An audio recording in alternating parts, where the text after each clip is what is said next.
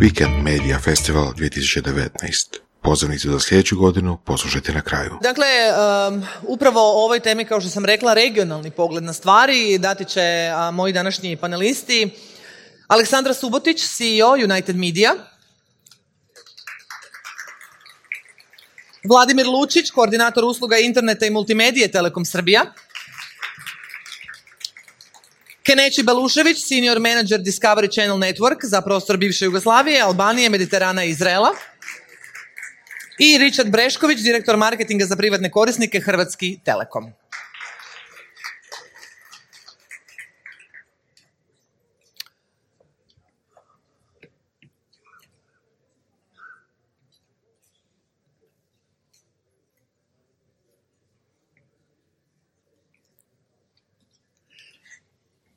Keneći, jel radi prijevod?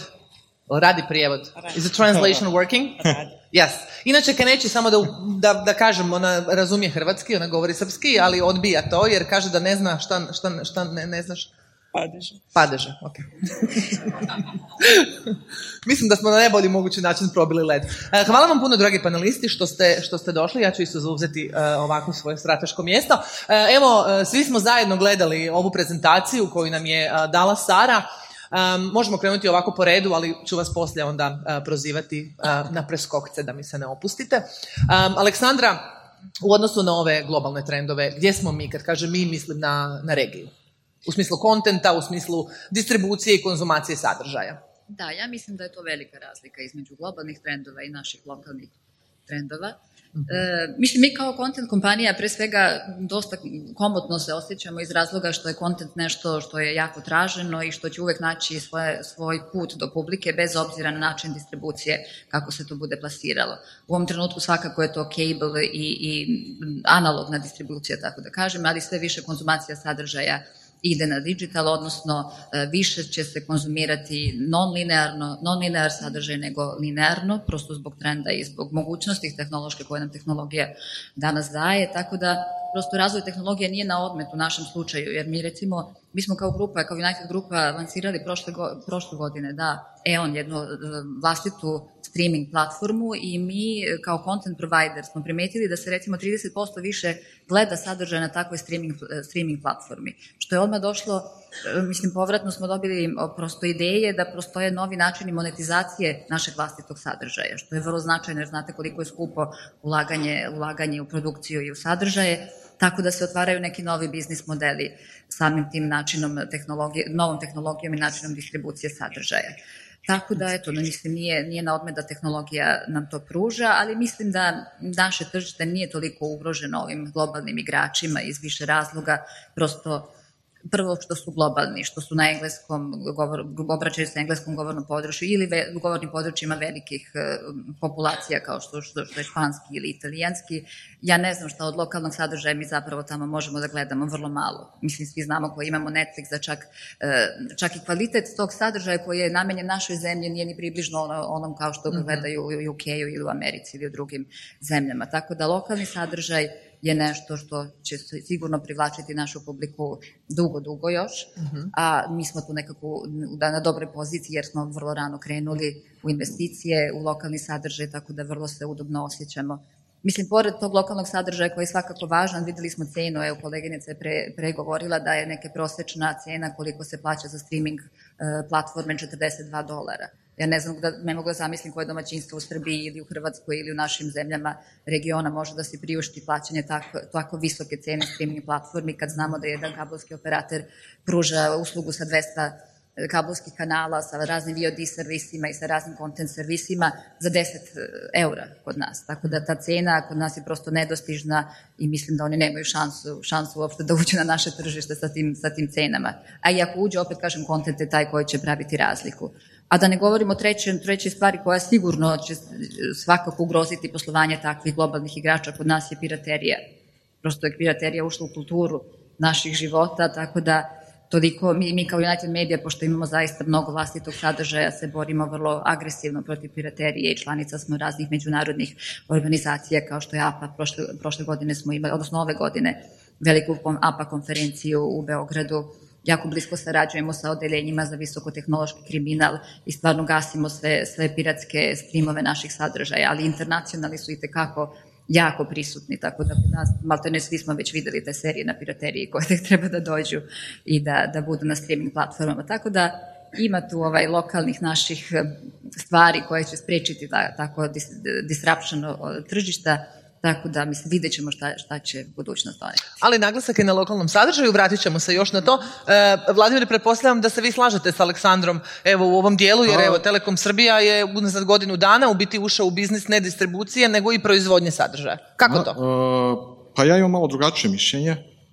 mislim da će globalni trendovi kako se osjetiti lokalno i mogu da napravim neku čak paralelu što se desilo nama kao mobilnim operaterima kada su Google i Apple jedne iste godine ušli faktički sa 2007. godine sa svojim konceptom storova i napravili čitavu revoluciju u čitavom svetu koja je sa jedne strane faktički ugasila neke firme kao što je na primjer Nokia, a s druge strane omogućila baš to, lokalni razvoj aplikacija i mogućnost preko Google i Apple stavljanja putem stora pristup čitavom svetu. Dakle, ono što će se desiti u sljedećih faktički dve godine jeste da će osim Netflixa nekoliko velikih igrača, pre svega Disney, NBC, HBO+, Apple, krenuti da razvijaju platforme kao Netflix, bolje od Netflixa.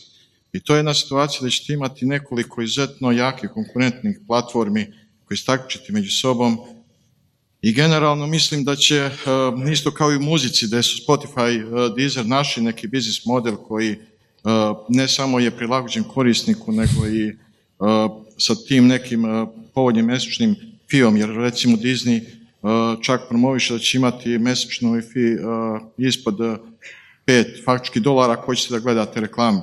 Bez reklama će biti oko 12 dolara. Naći oni put da se prilagode korisniku, a onda će promijeniti strategiju e, prema nama, cable, satellite providerima, tako što će faktički, kako im bude ovaj e, biznis išao dobro, direktno prodaje kontenta korisniku, faktički smanjivati kontent koji će davati nama. Jer mi sad, istina, sa tim povoljnim cenama koji nam daju svi oni, možemo da upakujemo 200 kanala u 15 evra, E, ali će se to promijeniti. Tako da sam potpuno siguran da ako Disneyu i faktički sad u tom konglomeratu sa Foxom bude išlo dobro, da će on smanjiti broj, broj kanala koji će davati nama, jer će direktno morati da proda, e, da će direktno moći da proda svima, svima u svijetu i na to se treba pripremati, ali ono što je e, bitno ta globalizacija kao i prošli put što se tiče aplikacija da je jednu novu šansu, to je što će svi ti veliki igrači E, treba će im sadržaj i lokalni sadržaj, zato su oni svjetski igrači.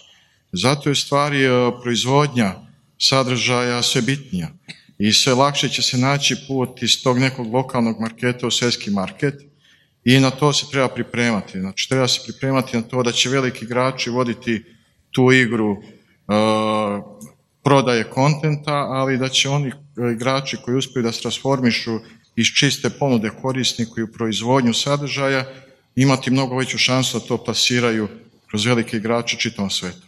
I vi u biti tu kao Telekom Srbija tražite svoj prostor. Rekli ste mi u našem pripremnom razgovoru da, ako, ako ću vas dobro citirati, ispravite me ako sam krivo zapamtila, da imate ambiciju biti srpski HBO. Pa da, mi, mi smo napravili super uh, star kanal uh, prošle godine i eto, uh, došli smo među deset najgledanijih kanala u Srbiji, baš tim konceptom da isključivo promovišemo film i seriju, znači ništa drugo ne možete naći na tom kanalu, strani film i domaće serije. E, također probamo u tom, ajde kažem, serijskom delu da bi e, povećali e, nivo kvalitetne proizvodnje, probamo napravimo strateška partnerstva sa raznim već brand proizvođačima serija, tako imamo strateško partnerstvo sa RTS-om, sa Pinkom, ove, ovog mjesta ćemo i što se tiče Srbije potpisati partnerstvo i sa finskim centrom, potpisali smo već s RTRS-om u Bosni, e, tražimo, e, ja se nadam da ćemo u sljedećih šest mjeseci imati neke partnere ili u telekooperaterima ili kanalima u Hrvatskoj i Sloveniji, jer e, probamo napravimo jedan sistem e, masovne proizvo, masovnije proizvodnje kvalitetnih serija gdje mi ne moramo budemo 100% vlasnici.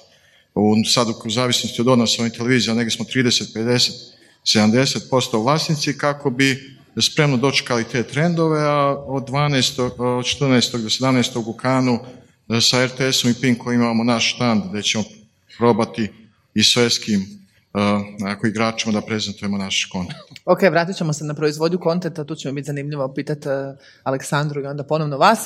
Keneći, govorimo o lokalnom sadržaju, samo da damo kontekst kad kažem Discovery Channel Network, koji su to kanali? To je Discovery Channel, to je Eurosport, to je Travel Channel, So with Discovery, uh, it's a whole lineup of real life entertainment, you know, scripted space. So it's this is we we are dealing with uh, the documentaries, natural history, science, uh, crime, discovery, mm-hmm. Uh, ID, and then in the sports field, and then in the lifestyle from food to travel with the acquisition we had there last year with Scripts. So I can say that we are basically in all genres of real life entertainment, including sports. And I think that's a big differentiator for us. Mm-hmm. But going back to what they were talking about in the context of the previous presentation and the global reality, it's, uh, there obviously in the TV industry, there are so many changing trends. And I can say from Discovery perspective, we are privileged enough to work from a global perspective obviously being an American company, but we have footprint across the globe. So our experience in America, in Europe or Middle East or any of the countries, even within Europe where I work, most of the countries are giving their different perspectives and it's not the reality of, you know, what we've seen there. We've been to a lot of all this uh, convention with, um, talks and apocalyptic predictions of television, existential relevance of television, completely not the reality. If you're talking about a space where companies, they, you know, this is telecom, this is telecom, this is telecom, this is cable, this is media, and they are all in the content space. I mean, it's not, it's a no-brainer to know what is content, what is television, and why all these new players are coming mm-hmm. in. For us, especially in different countries, they are my partners in another country, Amazon, that is a disruptor, is our partner. We have, it's, it's importance of owning your IP. There are different platforms, and I think that that is the opportunity that it presents to content and television. And I would really like to talk, you know, put it from the perspective of the screens. Mm-hmm. Because what is the challenge? There are different screens, the television, the traditional, and then you have the mobile, etc. Is making it consumer centric for which screen they are in. And that's the next phase of the challenge. Mm-hmm. So in that regard, there are generalistic predictions of what is the global overview. But if you go market to market, it's a different ballgame. And the nature of the money that is being spent in the media, it, you know, shows you that this is a very relevant space. Players are just fighting sometimes trying to what do I call it? The fear of being left out, doing things without a strategy, without understanding, just to be in that space and then thinking later. And then there are those that have to really look at their bottom line and make some decisions of what, what they're going to do about content. And obviously you're seeing that the local content is now becoming a big differentiator for them. So for us, a global perspective, but very different in each of the countries that we're, we're, we're operating in. Dobro, ranije ste spomenuli da je jedan od vaših globalnih partnera Amazon, ali ispostavilo se da nemate partnera u Hrvatskoj. Ja ne, mogu, ja ne mogu gledati niti jedan od vaših kanala, ja imam jednog provajdera, ali čak i da imam ovog drugog velikog, opet ne bi mogla gledat. zašto? Richard se smije, zna da iduće pitanje ide njemu, samo ne znam da li da ga ja postavim ili ćete vi. Da, ok. Um, od naše strane, slušaj, I respect um, I respect our partners' decisions. You know, what is their bottom line, EBITDA, like I was talking about as well, and the decisions that they have to make. But on one hand, I also know that this is not the decision of the consumers. And that's also answering the question, where are the streaming wars coming from? So if I have my content, a long-term brand, and I have a partner that is delivering this content, you understand that and then they make the decision based on different things. In particularly Croatia, I think the key thing is football is king here. You understand? And then when the players go in and blow up a lot of numbers, it's, they're not going to have room for everybody. You understand? And so if for us, on one hand, obviously we're open, we're ready to talk at any time. On the other hand, it also gives us the opportunities. What are we going to do? Croatia is a very important market for us. TLC was huge here and it still is. However, what opportunities is this giving me? Am I going to look at all the players to come back in? Am I going to look at different business models? And that's what we're looking at now. And that's where the disruption comes from. Is there room in the market for me? Uh, A1 is here. HT is here. You know, is the duopoly literally in the market? Can we talk? I'm here. And, uh, can I find another partner? We're looking at it all. But what's important is that consumer sensitivity for us the consumers know our brand. And when the decisions are made and it's not their decision, we may not like it, but we're still here and we'll find a way to talk again or find another opportunity. But, you know, everybody has their bottom lines and what is important and relevant to them at each point in time, which, mm-hmm. as we know in content, changes very quickly. Mm-hmm. So. Richard? um, odgovorit ću ti na pitanje za par minuta.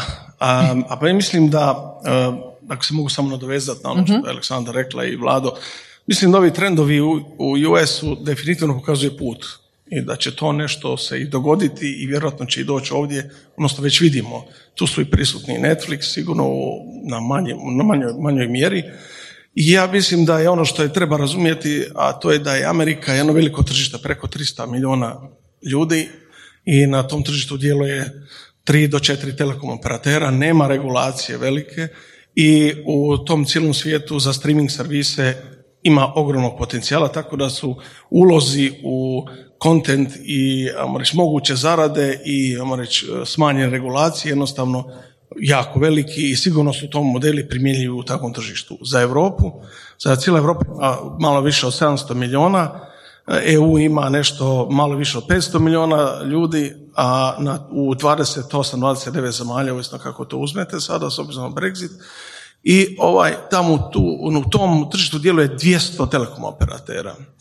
A regulacija je ogromna i jednostavno uh, jezičnih barijera ima toliko puno, znači u Americi imate dva jezika koja su relevantna, ono, američki i španjolski. Um, u samo našoj regiji, koja ima više od 20 miliona, imate šest, sedam zemalja, pet jezičnih barijera, nešto je u EU, nešto je van EU. Tako da e, ekonomija skale za streaming servise je jednostavno potpuno drugačija u Americi nego što je. Ali neovisno o tome, ono što i sama si rekla, ono, konzumer treba dobiti ono što on želi. I pozicija Hrvatskog telekoma i sada već je takva da u stvari mi pružamo korisniku maksimalno što možemo najboljega kontenta i takva će naša biti uloga i u budućnosti. Um, ulaganje ovaj, u ono što mi možemo najbolje korisniku dati je u stvari ponuditi ono preko čega se sve to gleda, to je internet. Ja? Znači, sva sreća da smo mi još u biznisu koja je potrebna za sve ove ovdje streaming servise. Ja? Dakle, da mi ćemo sigurno tu poziciju omogućiti da korisnik dobije najbolju uslugu kvalitativno kroz najbolju mrežu, gdje, koja mi jesmo jeli, u Hrvatskoj, i, ovaj, i naše aplikacije da postanu takve, takvog tipa da baš korisnik ne mora birati od 50 aplikacije, nego da mi korisniku pomognemo da izabere i lakše odabere i plati i da mu olakšamo taj odabir kako će napraviti. Kroz recommendation engine koje smo nedavno aplicirali u naše aplikacije. Znači, naša uloga je content agregator, neko ko daje korisniku najbolji, najbolju, ovaj, najbolju uslugu kroz najbolju mrežu, ovaj, ali definitivno ne možemo spavati i očekivati da se globalni trendovi neće preliti kod nas. Što se tiče lokalnog kontenta, um, mislim da vidimo da se jako puno toga događa, um, poglavito u Srbiji vidimo da se ulaže u lokalni kontent i on je vrlo zanimljiv i sigurno da smo mi jedna kompanija koja će gledati kako opet taj isti kontent distribuirati korisniku, da li ga mi sami producirati još radimo i gledamo koliko je to feasible. Vidjeli ste Netflix, sami ste rekli da je to relativno profitabilno, a mi nismo takva kompanija koja se gleda da može biti neprofitabilna i mi gledamo u stvari modele kako ćemo to aplicirati kod nas, definitivno. A Keneći, tebi odgovor, ne misliš da neću ti odgovoriti. Znači, mi moramo kompanija birati nekad bitke, znači da damo korisniku ono što ono možemo za određenu, za određeno, određenu gledanost, određenu vrijednost, a, tako da u nekim trenucima se moramo odlučiti za neke odluke koje nisu najlakše, ali nikad mi nismo zatvoreni kao kuća za razgovor i sigurno da će Keneći ovaj, pronaći prijatelja u Hrvatskom telekomu uvijek kad god želi to ćemo vidjeti. Optimistični smo neći, jel tako? Da, optimistični smo. E, govorimo cijelo vrijeme e, o lokalnom sadržaju. E, Aleksandra je prva počela. Zašto danas provider televizijskog sadržaja, bila to klasična televizija, odnosno linearna televizija ili, ili, ili kablovski program ne bi jednostavno kupio sve što može, da li su to turske sapunice, da li su to, ne znam, španjolske, meksičke, sad to biti, kad govorimo o eh, američke, što god, i punio program s tim. Zašto je toliki danas naglasak, koliko, doista toliku razliku radi lokalni kontent ako ne govorimo o njuzu? Da, zato što pravi razliku u gledanosti. Prosto mhm. merenja to pokazuju i to je trend u kom se ide i zato svi ulažu u lokalni kontent. Mhm. Mi na sreću, prosto smo to primetili mnogo, mnogo ranije, prosto smo kao i telko kompanija, jedna grupa i radili smo na tržištima u kojima je bilo jako teško napraviti razliku pored velikih telekoma, pogotovo državnih telekoma koji su imali monopol u raznim delovima industrije kao što je mobilna ili, ili infrastruktura koju su držali, tako da smo strateški razmišljali šta je to što bi moglo da napravi razliku i svakako je to bio kontent. Tako da smo još daleke 2006. krenuli u investicije u naše pay TV e, kanale. Krenuli smo sa sportom, sa našim sport klubom koji sada ima 10 kanala i to su bukvalno stotine i stotine miliona eura investicija u, u pay TV content, e, naravno international i pored toga smo primetili svakako da, da je potreba velika sa, za lokalnim kontentom pa smo ušli u produkciju i drugih raznih e, vidova kontenta kao što je news, Naša N1 platforma u tri zemlje je najgledaniji kablovski kanal po merenjima TV Bita. E, također u entertainment smo ušli jako, jako puno sa našom grand produkcijom koja proizvodi velike formate za nacionalne televizije širom regije i dostiže e, ričeve, od, odnosno rejtinge od 30-40% gledanosti. E, ušli smo recimo u e, produkciju muzičkih sadržaja koju e, plasiramo na digitalnoj distribuciji. Naša digitalna mreža IDJ Videos je danas najveća digitalna mreža na Balkanu koja ima preko 2,8 miliona subscribera, odnosno čitava mreža ima preko 12 miliona subscribera, tako da i taj digitalni segment smo vrlo posmatrali pošto to jeste budućnost i nekako ne gledamo da jašemo jednog konja nego da idemo na više, na više strana i ulažemo u sve te, u sve te segmente. Danas United Media uh, ulaže 60 miliona eura godišnje samo u lokalni kontent, bez internationala. Uh prisutni smo u 5 miliona domaćinstava širom regije Prosto imamo četiri nacionalna broadcastera u svom portfoliju, preko 30 kablovskih kanala, digitalnu distribuciju, e-sport, tako da baš onako smo se razgranali u tom content segmentu, jer to je nešto što pravi razliku i svakako nam je strateški jako važno. S druge strane, e, e, jako nam je važno da smo profitabilni, prosto mi ne možemo se ponašamo kao pijani milijarder pa da sad samo ulažemo i da budemo najbolji i najprezentniji na tržištu. Mi naši vlasnicima koji su strani investicioni fondovi E, naš e, većinski vlasnik je BC Partners, u, BC Partners sad odnedavno u saradnji sa Blackstoneom koji je najveći investicioni fond na svetu, također manjinski naši vlasnici su KKR i BRD, mi svake godine moramo da isporučimo e, profitabilne rezultate, prosto da bismo opstali na ovom tržištu, da bismo mi kao menadžment bili uopšte tu, inače bi nas sve smenili vrlo lako, tako da to mislim mora vrlo pažljivo da se razmišlja kako se plasira, odnosno kako se investira, kako se pozicionira, da bi to sve bilo profitabilno, da nije mhm. samo investment sam po sebi, tako da mislim, svi smo onako vrlo, vrlo pažljivi, a i na svu sreću uspešno to radimo i mislim što bih na, naj, najviše istaknula to je tim naših ljudi. United Media trenutno zapošljava 1500 ljudi u, u regiji i to su sve vrhunski profesionalci od novinara, od autora, od menadžera, eh,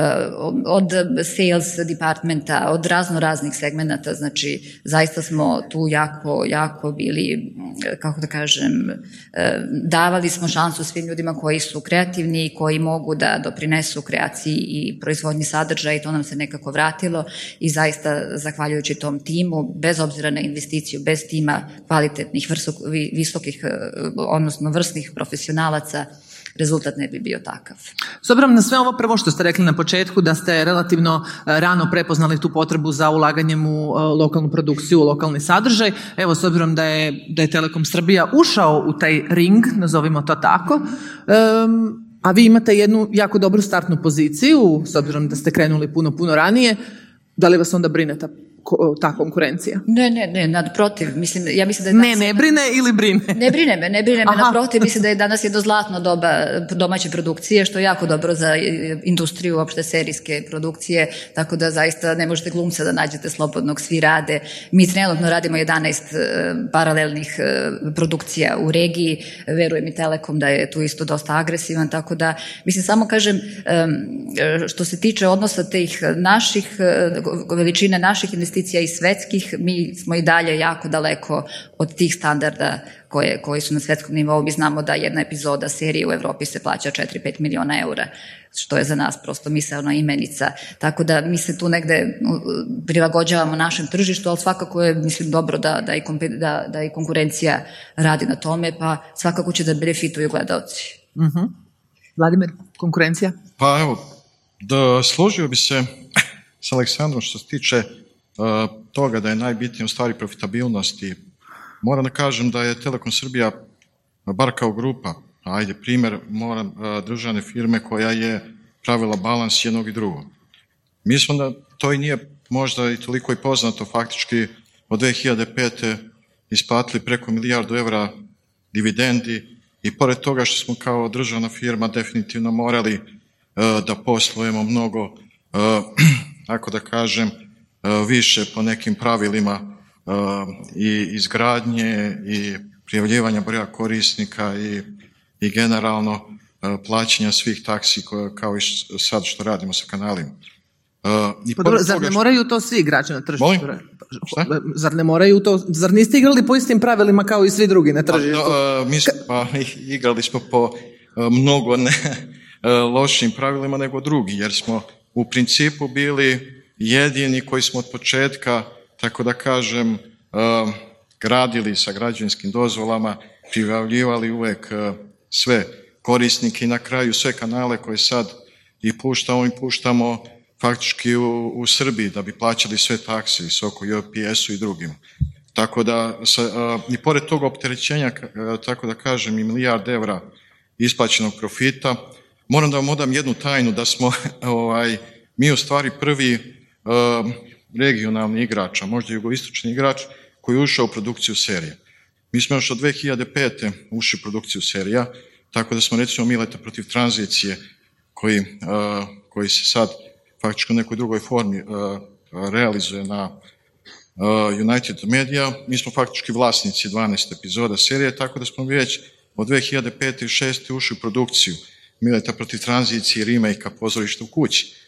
I generalno gledano još od 2004. godine smo pustili multimedijalni portal koji je tad uz B92 faktički bio jedini multimedijalni portal. E, tako da smo od početka bili fokusirani na taj digital i kreiranje kontenta.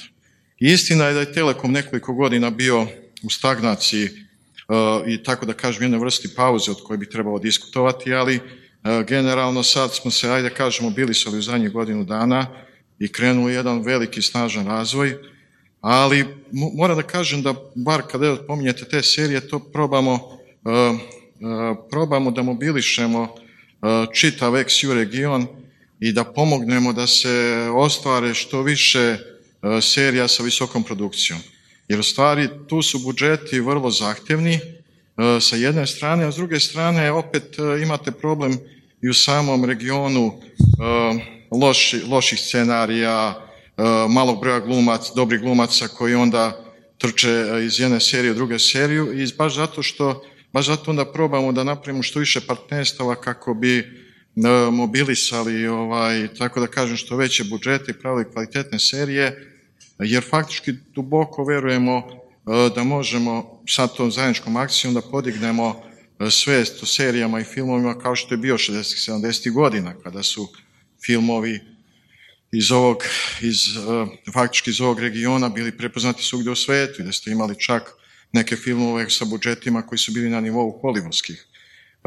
tako da smo sa, mislim, ovih prvih godinu dana stvarno dobro to odradili i trenutno zajedno sa pojedinačno ili sa RTS-om, Pinkom ili drugim partnerima, mi radimo sad preko 20 projekata koje ćemo prezentovati u Kanu. uh Aleksandra? Ja bih samo ovaj, rekla, moram priznati da su vaši akcionari bili vrlo nezadovoljni ove godine kad ste objavili da nećete isplatiti dividendu zbog investicije. naši akcionari su bili prezadovoljni našim rezultatima i ovo je prva godina kada smo odlučili, prva godina kada je akcionar odlučio da e, e, da Telekom, zato što je krenuo jedan veliki razvoj, ne isplati dividend. A pretpostavljam da kada je vama već bitan uh, ovaj profit... Ne, pošto naši vlasnici ne opraštaju prosto. Pa vi ste 2016. Se... recimo poslova s gubitkom, pa i dalje ste tu. Ne, ovaj, recimo 2005... na nivou grupe smo dvocifreni ne, ne, SBB, beležili... A, pa ne, od... SBB, kad pogledate pa, APR-u, mala... vi ste 2016. poslova s gubitkom. A pogled, ali čak i sad Kod nas SBB tu... ne investira u content, ja govorim o? United Media. Pa ne, ne, pa ja poredni Telekom Srbije i SBB. Da, a sigurno ste vi više pod lupom jer prosto polažete računima akcionarima, ja svojim vlasnicima, tako da nama ne opraštaju. A na kraju krajeva, ovaj, kad pogledate i 2018. mi smo više struko profitabilni od vas. Jeste objavili rezultat? Tako da. Jeste objavili rezultat? Molim? Jeste objavili rezultat? Mi smo objavili rezultat. Jeste ili niste? Jeste i naš operativni uh, profit u Srbiji je veći nego vaš čitav prihod, tako. I'm glad all my partners are rich. Keneći je otkrila da su njezini partneri iznimno bogati, tako da uh, to, uh, to daje Keneći bolju poziciju Nadam se da sad nećete dobiti otkaz.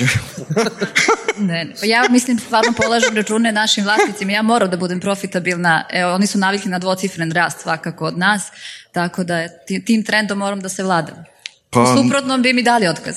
Pa vidite, ne vidi se to iz ovih rezultata što se objavaju u Srbiji da imate dvocifreni rast. Pa mi ne radimo čini mi se da ovaj tržišno učešće ne govorimo o različitim biznisima. godine vam pada. Razli, govorimo o različitim biznisima. Pa, pa televizijsko tržište izgubili ste 6% zadnjih godinu dana. Ja sam United Media, Aha, pa nisam pa dobro. SBB. Da, ne United Grupa, United Media, da. E, vratit ćemo se na ovaj dio sa sportom da. i glazbom. E, kod, kod vas dvoje idemo malo samo dobaciti do, do Keneći i do, i do Richarda. E, Keneći, ok, ako govorimo konkretno u slučaju evo Hrvatske, rekli smo uh, uh, ne postoji partner, nažalost, za distribuciju kanala, međutim distribucija sadržaja se može dogoditi i preko drugih kanala. Um, um, direct to customer. Aplikacija. Of course. Um, I think um, since 2017, because this trend... Jel radite to u Hrvatskoj? Uh, I u regiji, jel? Right now we have uh, the Eurosport player is a direct to consumer OTT app available in the market, but we're not pushing it because all this go with uh, the consumer behavior. And unfortunately, we don't have a lot of data on Croatia. And so far, when we have, when we launched the products, uh, we were partners with all our, because how we say it, we, we do this market by market. There are some markets, let's say in the Nordics, where you have a strong consumer behavior. And then there we're pushing all our direct to consumer products from Eurosport Player to the new Golf TV app that we launched that is global outside the US in over 200 countries. And, uh, as well as the fact that, you know, we're like, um, we own the rights to the Olympics to, till 2024 and we're working with uh, free to air commercial channels. But on the other hand, we're having extensive production on the player and it's all digital first. So it's a decision that we make market by market. Obviously in the US as well, this is where we started with a lot of directed to consumer products like TLC Go, Discovery Go, etc. But in the other markets, we have pretty good relationships with all the partners. And then why do I need to go to the direct to consumer in a market where I have a partner that has their trust and then can reach them and then we work together? Obviously, Croatia is a little bit of an anomaly for us now in over a year, and we have to look at the other partners as well, or what else we can do, a completely new partner. On the other hand, you know you need thousands of, you know, hundreds of hours a, a year to make up a TV channel. And even the big numbers they're talking about, if you decide you're going to run it, you still need to buy content. No one is exporting more content than us. Everyone has, you know, if it's their natural history, the cooking, they are buying formats and different formats for us, from us as well. So to, to some extent, our footprint is still there. But to answer for Croatia, we, we, we give it some time because I think that I, I, I think that, uh, it's not from a global perspective, it may not be a huge market but for me, it's an important market because, you know, it's a re- there's a regional thing across the whole of XU. And, uh, we hope we're patient. We hope our partners will find the means at some point to come back as well. Because you know, on one hand, you can look at the series and say, yes, they're producing, but in terms of sports, I'm a local holder. We own mm-hmm uh, at least two Grand Slams exclusively. We're owning uh, Bundesliga where you have your Croatian coaches and your players are there. We're owning uh, the rights from cycling and winter sports where you have, I mean, Eurosport as a pan-regional broadcaster over 30 years has been the platform where a lot of athletes that nobody will even know can proudly say that somebody boarded to come and take and look, do some events and broadcast them and put them out there on the platform. We clearly understand that in the whole industry, especially with telcos, with uh, telephony, which is their key core business going down, content has become very important and things like Champions League has become where they are keeping that consumer loyalty, bundling, etc. And so we're not going to to some extent go in that space and fight with them. But if that's what we need to do at some point, we need to look at the whole business model. On the other hand, we will see where we are really looking at uh, where are the opportunities with direct to consumer, not just to get into the space. I mean, we have this big deal now we announced three weeks ago with Amazon Fire. And it's mostly in some of the Nordics country and the US. They are obviously here as well, where you get, uh, if you're buying their any of their services, you get all our direct to consumer products all in one go. And it's part of your, uh, of your bundle business. But for us, we are a content producer 1st mm-hmm. and distributor. Mm-hmm. And that is our core revenue. That's what we do. And if we're not, um, if the traditional business model does not work, we look at other opportunities. We're, we're very patient, but we're not going anywhere. Richard, uh, sport, um, evo, uh, super nam je Kaneći otvorila u biti temu. Uh, puno se tu promjena dogodilo u smislu HTA i ponude sporta. Što je u biti od velikih natjecanja na HT-u osim, odnosno na Max TV-u, pardon, osim prve Hrvatske nogometne lige? Vi imate i, ako se ne vram, talijansku ligu?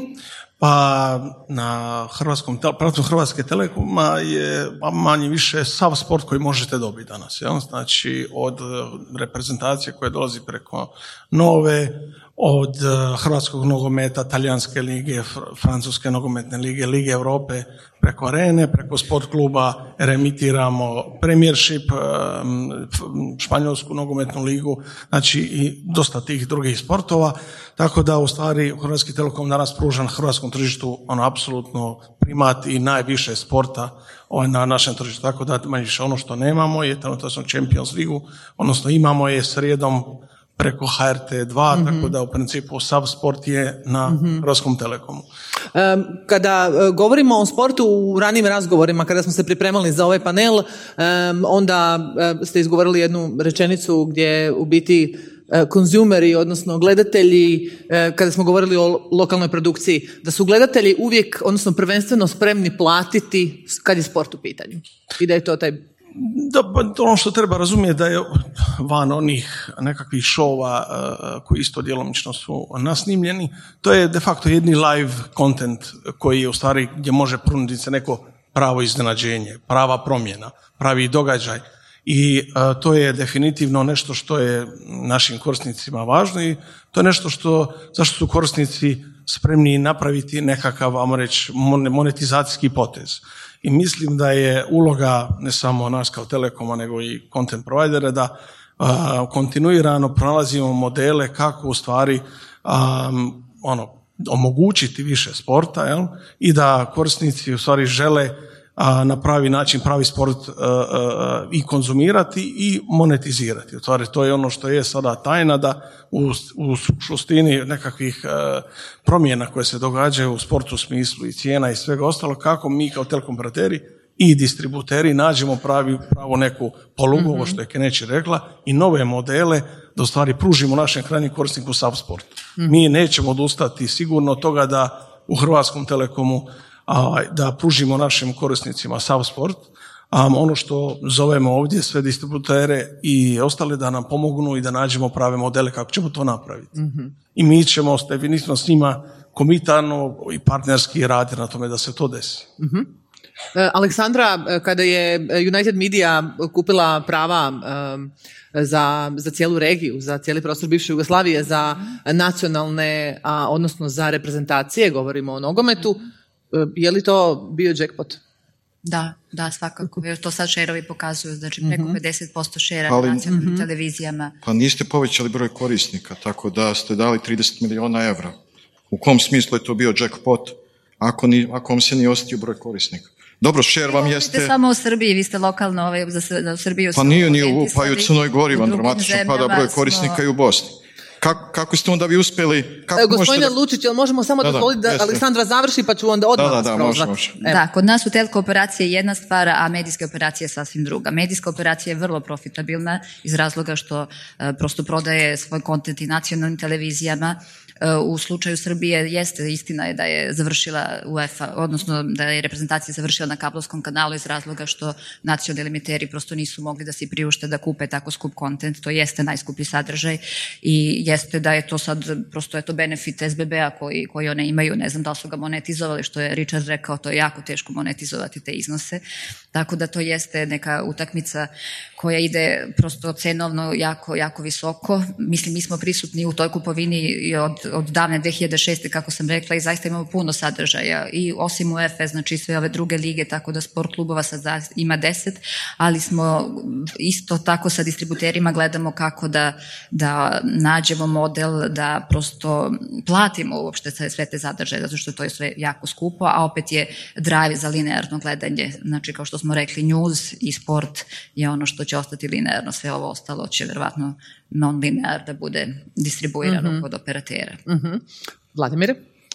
Pa ovdje je Richard e, pomenuo jednu dosta dobru temu koju treba i to e, objasniti. E, United Media apsolutno nije profitabilna. Nju faktički izdržava njena matična firma, kabelski operator, tako što faktički svi ti korisnici or- originalno u SBB-u i Telemahu plaćaju po 2 evra e, sve te kanale. Tako da faktički... Ćemo reći da Richard dobija jako jeftino. Da, da, tako da... Ja nisam tako- rekao, prvo ja nisam rekao da oni nisu profitabilni, ali ovaj, sam sam to htio samo. Ne, ne, ja sam htio da kažem oko cene. Tako da u principu e, e, očigledno je recimo baš taj primjer e, kupovine nacionalnih, e, nacionalne reprezentacije e, vam je konkretno bar ono što možemo mi da vidimo u Srbiji, Bosni i Crnoj Gori baš e, objektivno gledano jedan deo sredstava koji nije dao efekat. Jer vama daje efekat faktički ako vaš e, firma koja vas izdržava plaćajući 2 evra po korisniku, uh, rasti broj korisnika. Ako im pada broj korisnika, bit će ugrožena i vaša profitabilnost.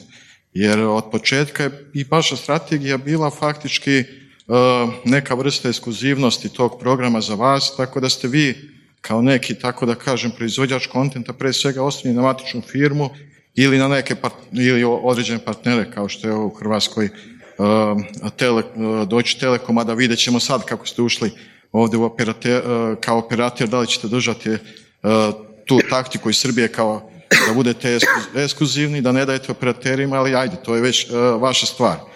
Uh, tako da, u principu, ovaj, mislim da uh, je u toj tuči taj sportski kontent otišao uh, previše i da jednostavno ne može se reći da je on previše profitabilan i na kraju opterećuje, opterećuje na kraju zadnje korisnika.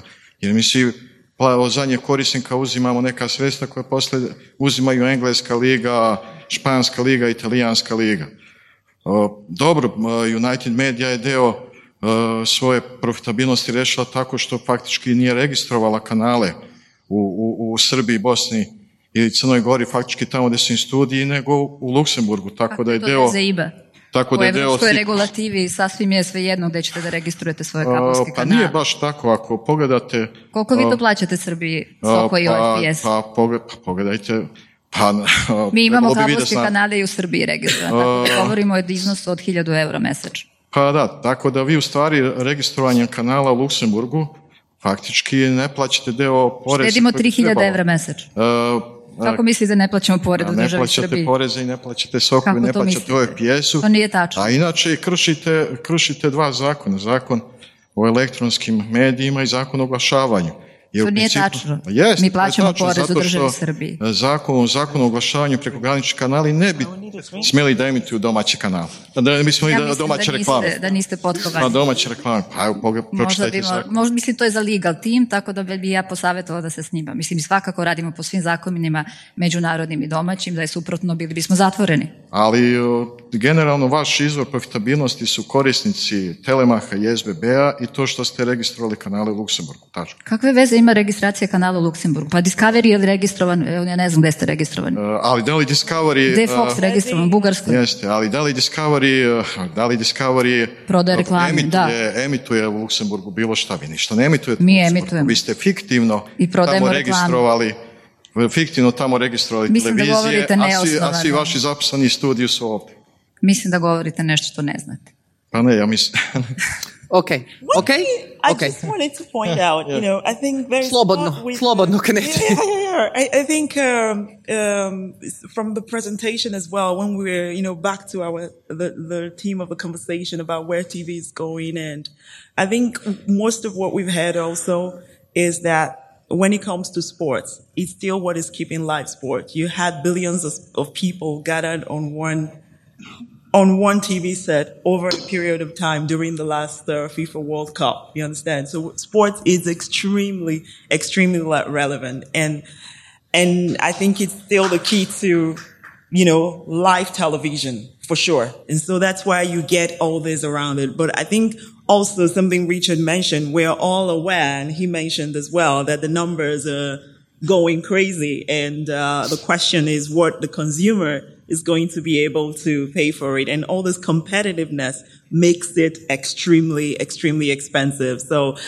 um, it's not, as far as the wars are there, it's not going to stop. It's highly relevant. And that's also why for people like us, we've all, we are kind of diversified across the whole thing. There is a lifestyle, there is a food, there is the sports. And we don't, to some extent, want to jump in where we know it's uh, the bread and butter of our partners who are also our competitors.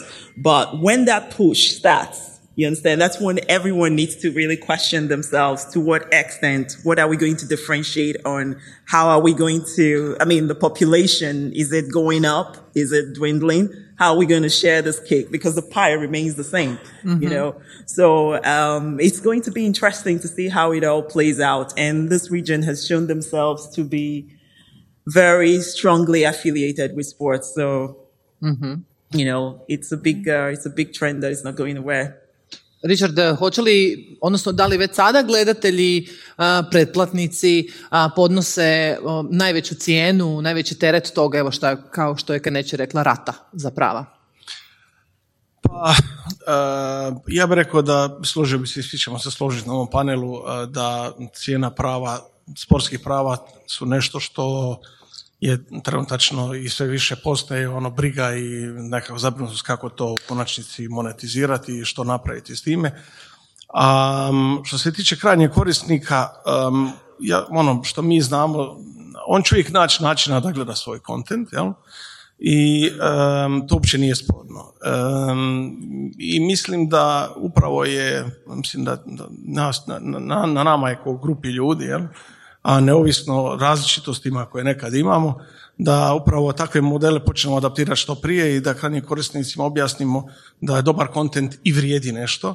I ja mislim da to nije sporno. Da ljudi razumiju da dobar kontent vrijedi nešto i da se to može na neki način i korisnicima objasniti. I ovaj, opet kažem, mi moramo samo naći dobre, pametne formate i jednostavne da oni mogu gledati jednu utakmicu danas na jednoj strani, da mogu gledati kroz jednog provajdera, kroz drugog provajdera i da nije sada kraj svijeta, ali da se može gledati tele, on, sportski program, um, odnosno kontent sporta i kroz druge modele osim kroz modele koje danas imamo. Ono, jel, ne možemo jednostavno kontinuirano uzimati trošak kontenta, a zakucavati ono što krajnji korisnik ono vidi. Jel. Mi moramo naći to neki balans da se i taj sport u principu može monetizirati.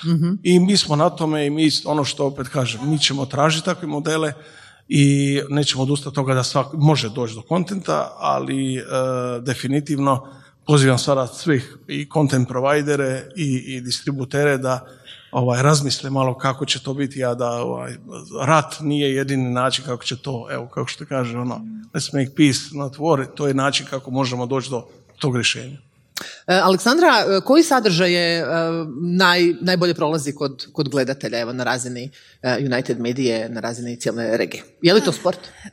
Sport da svakako. Spomenuli smo sad, Svakako evo, sport. reprezentacije svih jasno, zemalja. Smo već rekli da već četiri puta sport, svakako to bez, bez daljeg. Ali što iznenađujuće je news.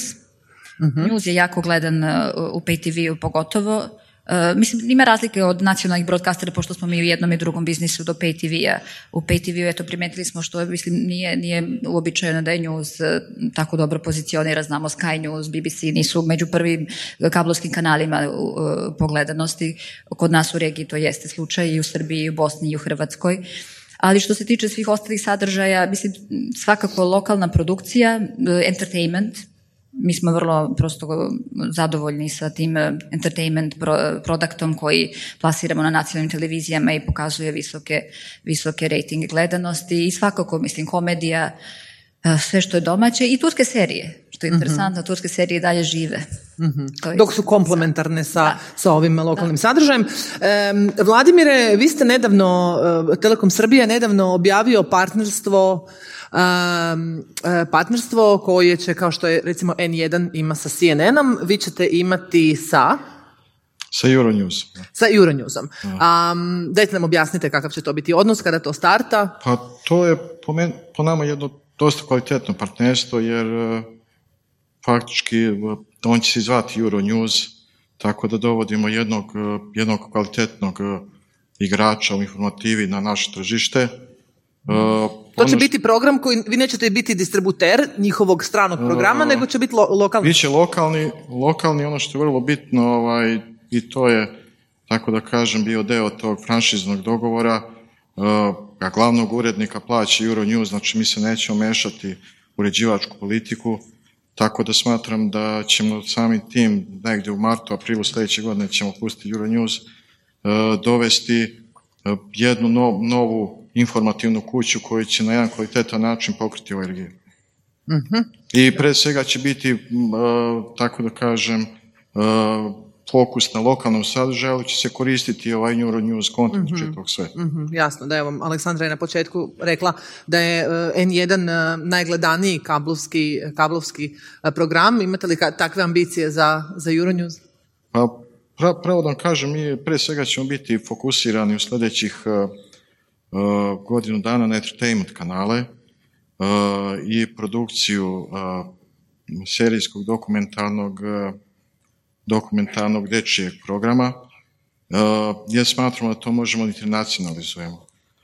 News kanal nam je jedan kanal u ponudi, mi samo želimo da on bude što kvalitetniji, da da neku novu vrednost u ovom regionu, a generalno ne o neku veliku ambiciju što se tiče gledanosti, e, e, u tom, u tom smislu više nam je bitan kvalitet po tom pitanju, tako da to će biti jedan kanal dodatno u našoj ponudi, ja kažem on- ono što je nama mnogo prioritetnije jeste ovaj entertainment sadržaj koji mislimo da kao vlasnici možemo da je izvezemo. Evo, Aleksandra, dobili ste konkurenciju u još, na još jednom polju, sad Ne, informative. svakako je informativa dobrodošla, mislim, nije na odmet. A, informativa i nogomet. Da. Ste to rekli? Da, ne ok. kažem, svakako je dobrodošla informativa, nije, Da, da, nije da, da, da. Um, Keneći, em, kada govorimo o Eurosportu, imate prava e, na neke od najvećih teniskih turnira, recimo. Ne recimo, nego imate. US Open, Australian Open. Yeah. I zamislimo sad hipotetski, ako već govorimo u Hrvatskoj, koja vam je, čini mi se, naj, najveći problem u vašem portfelju kao tržište. Um, jedan od hrvatskih tenisača završi u polufinalu ili finalu US Opena ili Australian Opena i zove vas neka od televizija um, ovdje iz Hrvatske sa nacionalnom koncesijom, jel prodajete svoj kontent ili ne? Pa mi smo, mi smo do sada, da, znaš, ovaj, Dobro, u Čiliću pitanje, mi smo do sada, Ja ne znam je li ima neko, ali da. ali slušaj, ovaj, to je isto pitanje, znaš, ideš kupi prava, Aha. znaš, spominje Čilić, spominje Đoković, scene do nebo, razumeš, i onda neko mora ti to platiti. Naravno da ako mi smo, znaš, na svih platforma imaš ono, znaš, imaš dobitak i onda daj ono, ali bukvalno do sada mi smo dali, vidjet ćemo.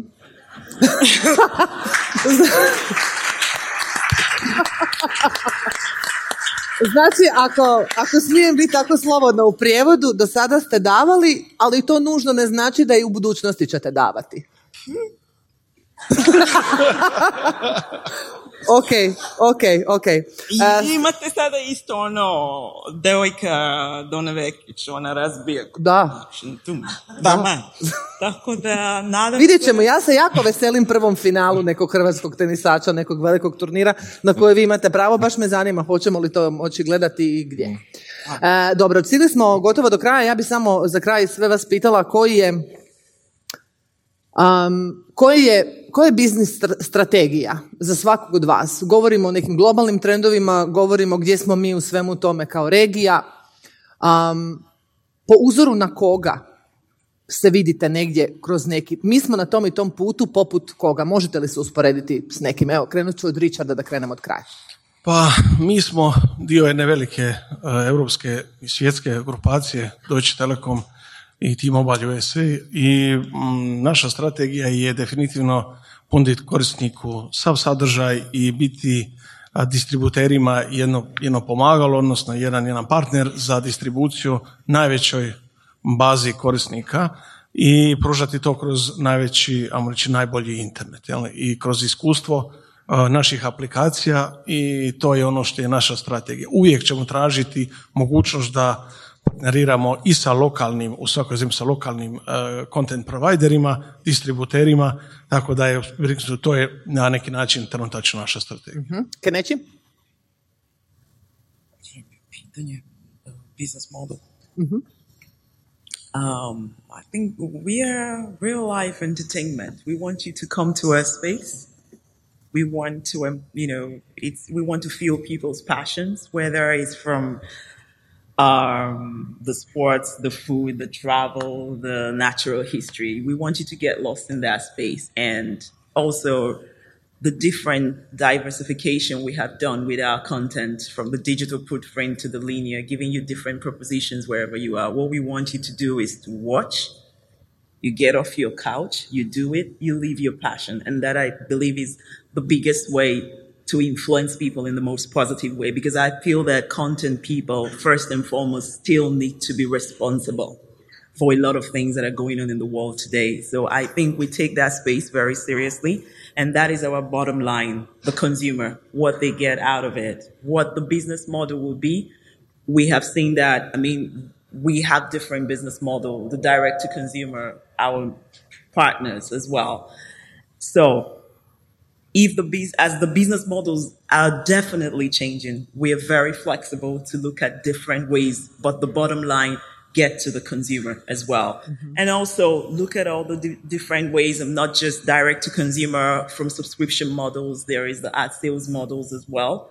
And other, other ways that you can continue to influence and continue to push your con- your content out there because it's a very um, it's a very tight space and everybody's in it.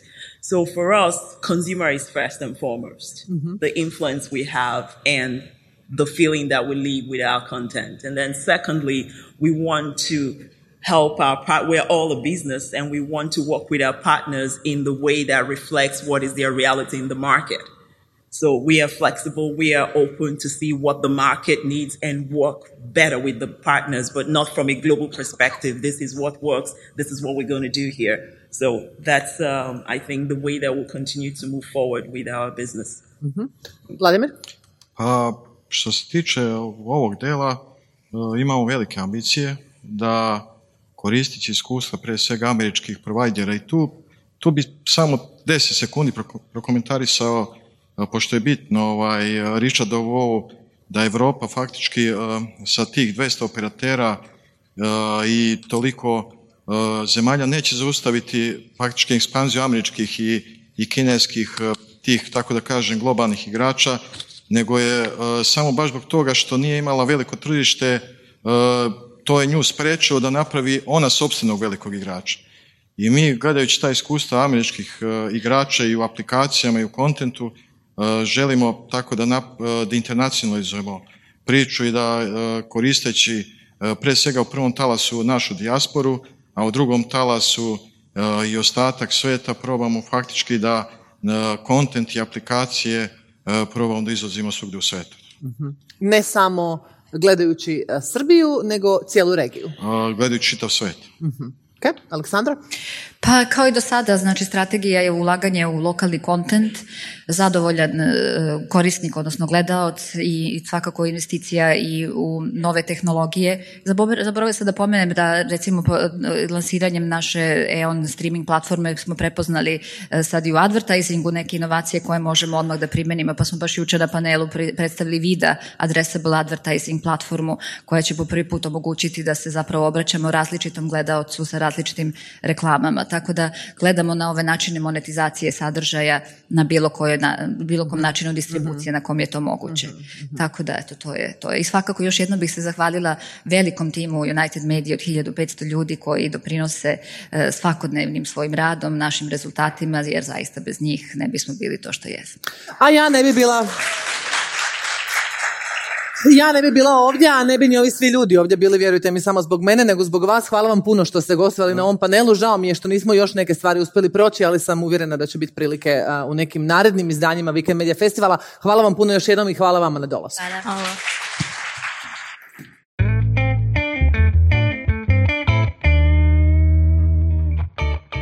Weekend Media Festival u suradnju sa surovim strastima objavljuje snimke za Weekend Media Festivala imamo Tomo Ricova i želimo vam predočiti kako je bilo prošle godine i najaviti sljedeću. Ako možeš par rečenica reći o VMF-u prošle godine. Prošle godine po meni je bio najbolji, zapravo to kažem za svaki ovaj sljedeći, uvijek se još više nešto sve posloži kad su bila stvarno odlična predavanja, prezentacije i, i sav program je bio po meni toliko savršeno napravljen da ja evo prvi put nisam imao apsolutno ni jednu kritiku. Da li se radilo o nekakvom stanju glazbene industrije u regiji gdje smo imali te od Severine do, do predavanja o, o nekakvim ono, ženama u biznisu, po meni je sve bilo top i sljedeću godinu kako sad stvari stoje bit će još ono programa koji će zadovoljiti apsolutno sve od ljude koji žele točno naučiti nešto o najnovijem trendu u digitalnom marketingu do toga koji ima nekakvu projekciju poslovanja u regiji, sve se može čuti. intervju sa Tomom možete poslušati u našem podcastu, našoj epizodi podcasta i vidimo se na VMF-u 2020.